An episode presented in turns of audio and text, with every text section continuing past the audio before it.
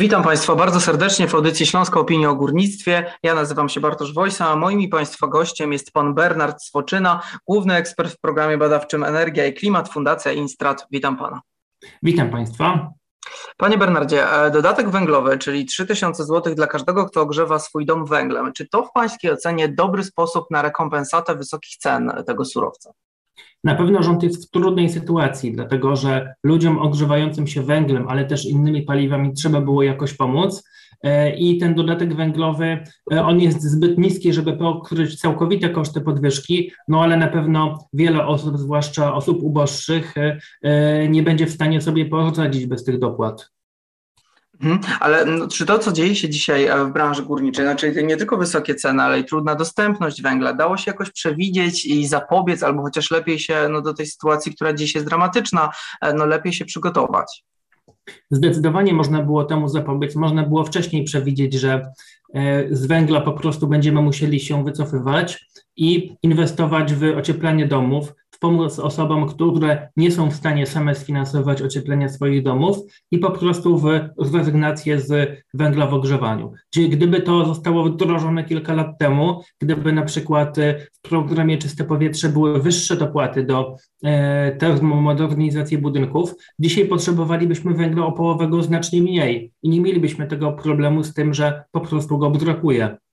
Mhm. A decyzja o wprowadzeniu embargo na rosyjskie surowce, po tym jak wybuchła wojna w Ukrainie, no pojawiają się takie głosy, że być może to była decyzja przedwczesna, że mogliśmy jeszcze chwilę poczekać.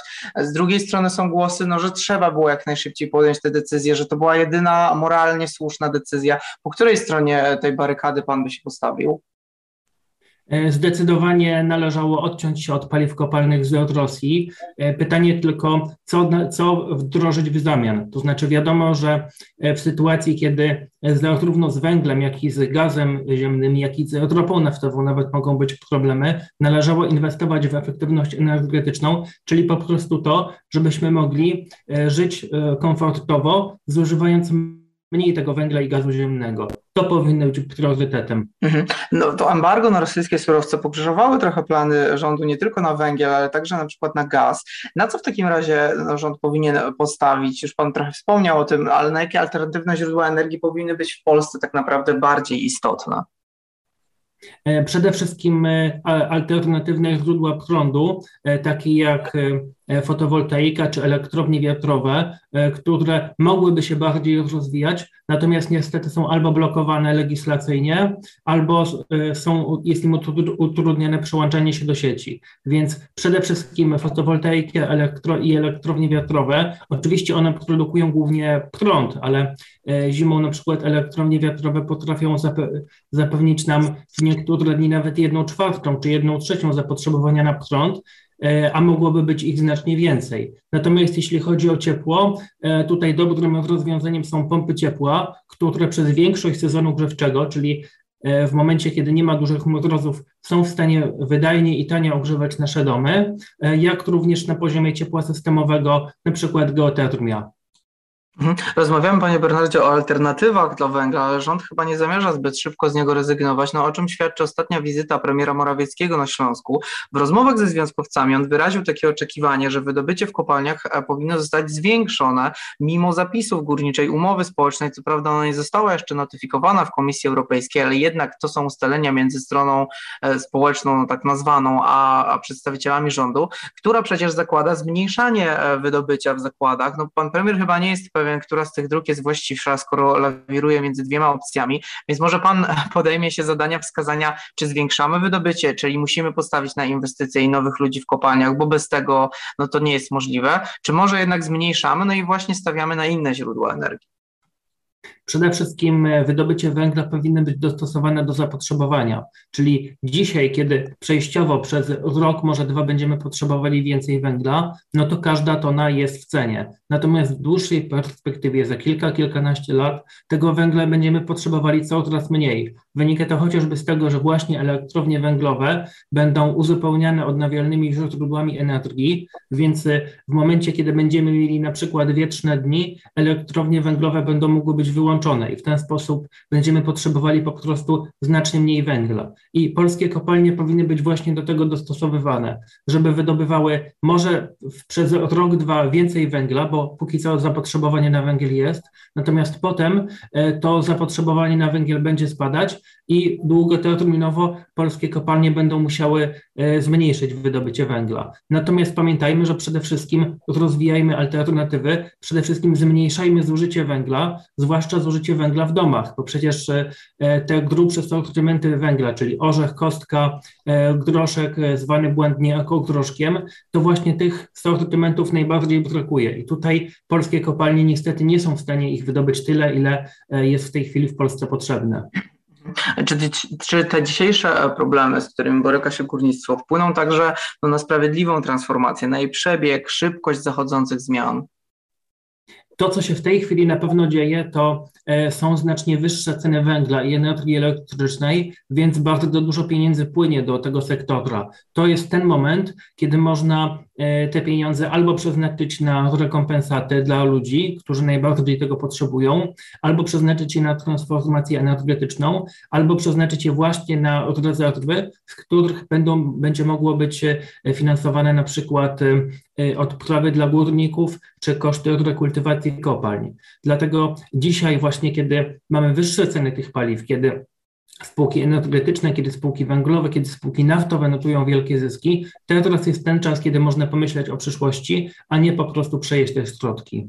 Mhm. Pytam o to między innymi dlatego, że no niektóre decyzje poszczególnych resortów mogą opóźniać pewne mechanizmy. Mam na myśli chociażby walkę ze smogiem i o czyste powietrze. Ja niedawno tutaj w audycji gościłem przedstawiciela Polskiego Alarmu Smogowego, no i oni mówili, że rozporządzenie Ministerstwa Klimatu i Środowiska, które zakłada czasowe zniesienie jakości i norm paliw stałych, to ostatnie rozporządzenie, no cofnie nawet o kilka lat starania w walce ze smogiem, no nie tylko w sferze takiego faktycznego zmniejszenia zanieczyszczeń, ale no także jeśli chodzi o edukację i świadomość świadomość mieszkańców, no bo najpierw przekonuje się ich i uczy, czemu byle czym nie powinniśmy palić w piecach, a teraz ponownie daje się im, to na, takie pewne przyzwolenie na to. Czy to w perspektywie czasu no nie okaże się jeszcze bardziej e, szkodliwe? E, tak, zwróćmy uwagę na to, że e, po prostu ten najgorszy węgiel, on się po prostu nie nadaje do domowych kotłów. Czyli problemem jest zarówno jego jakość, czyli na przykład wartość opołowa czy zawartość siarki, ale też po prostu uziarnienie. E, w tej chwili na rynku jeszcze da się kupić miał czyli ten węgiel najdrobniejszy, który nie nadaje się do e, kopciuchów, bo po prostu przeleci przez ruszt i nie nadaje się też do nowoczesnych kotów z podajnikiem. Czyli najbardziej widzimy, że brakuje nam e, węgla tych grubszych i średnich sortymentów i tutaj po prostu powinniśmy ograniczać zużycie tego węgla, czyli nie powinniśmy pozwalać ludziom na palenie czy wpadnie, tylko powinniśmy raczej dofinansować im ocieplenie domów. Pamiętajmy, że e, do zimy jest jeszcze kilka miesięcy, więc pewne działania już da się podjąć po to, żeby zimą potrzebowali tego węgla jak najmniej, żeby go po prostu nie zabrakło. Co leży u podstaw e, tej decyzji? Ja mam takie wrażenie, może mylne, że to trochę wywieszenie białej flagi. No, nie mamy tego węgla, więc pozwalamy palić czymś gorszym. Czy pan też ma takie odczucia?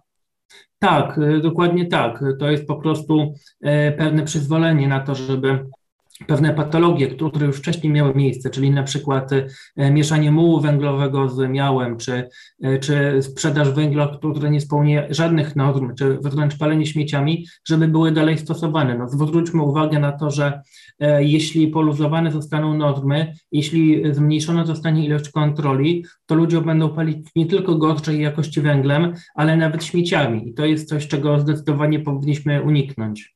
Mhm. Wspomniał Pan, że mamy jeszcze trochę czasu. Czy da się wskazać to, co rząd powinien zrobić w obecnej sytuacji, by rozwiązać albo chociaż zminimalizować problemy, e, no, z jakimi mierzy się aktualnie polska energetyka?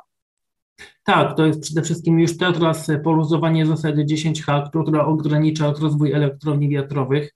To jest już teraz umożliwienie przyłączania większej ilości właśnie tych odnawialnych źródeł do E, do naszej sieci, bo to jest coś, co będzie mogło e, w, w, dość krótkim e, czasie, czyli w ciągu roku, dwóch, już znacząco zwiększyć ilość inwestycji. Natomiast jeśli mówimy o najbliższej zimie, no to na przykład ludzie, którzy już mają zainstalowaną klimatyzację, mogliby zimą używać jej do ogrzewania, bo właśnie w momencie, kiedy nie ma dużych mrozów, kiedy temperatura jest koło zera albo wyższa, to klimatyzator może być całkiem wydajną pompą ciepła do ogrzewania. I w ten sposób ci ludzie, którzy mają klimatyzator, a jednocześnie na przykład piec na węgiel czy piec na gaz, mogliby tego węgla czy gazu zużyć znacznie mniej. I tak na koniec, e, panie Bernardzie, tutaj eksperci właśnie wskazują, e, co rząd powinien zrobić, ale no to, co zrobi rząd, to już jakby jest poza nami. Czy pana zdaniem e, uda mu się e, uporać z tym wszystkim, zanim zaskoczą nas niskie temperatury w domach i czy faktycznie grozi nam ubóstwo energetyczne, o którym tak dużo się ostatnio mówi? Tak, ewidentnie grozi nam ubóstwo, dlatego że e, ceny na przykład węgla podróżowały tak mocno, że uboższych ludzi nie będzie po prostu stać na, e, na ogrzanie swoich domów. Jeśli tona węgla kosztuje 3000 e, zł, czyli tyle, ile ten dodatek, no to ludzie, którzy, którzy kiedyś kupowali 3 tony węgla, teraz są w stanie kupić tylko jedną tonę za te 3000 zł, które wcześniej wydawali i drugą tonę z dopłat, a po prostu na więcej im już nie starczy. Dlatego to wsparcie, te dopłaty do, do ogrzewania powinny być skierowane przede wszystkim do najuboższych, a równocześnie powinniśmy myśleć o tym, żeby jak najszybciej e, ocieplić nasze domy, e, wymienić również okna na energooszczędne, po to, żeby ani ta, ani następna zima już nas nie zaskoczyły.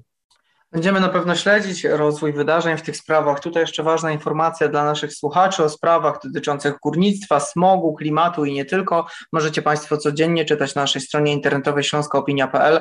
A ja dziękuję Panu bardzo za rozmowę. Naszym gościem był Pan Bernard Swoczyna, główny ekspert w programie badawczym Energia i Klimat Fundacja Instrat. Dziękuję bardzo. Dziękuję Państwu.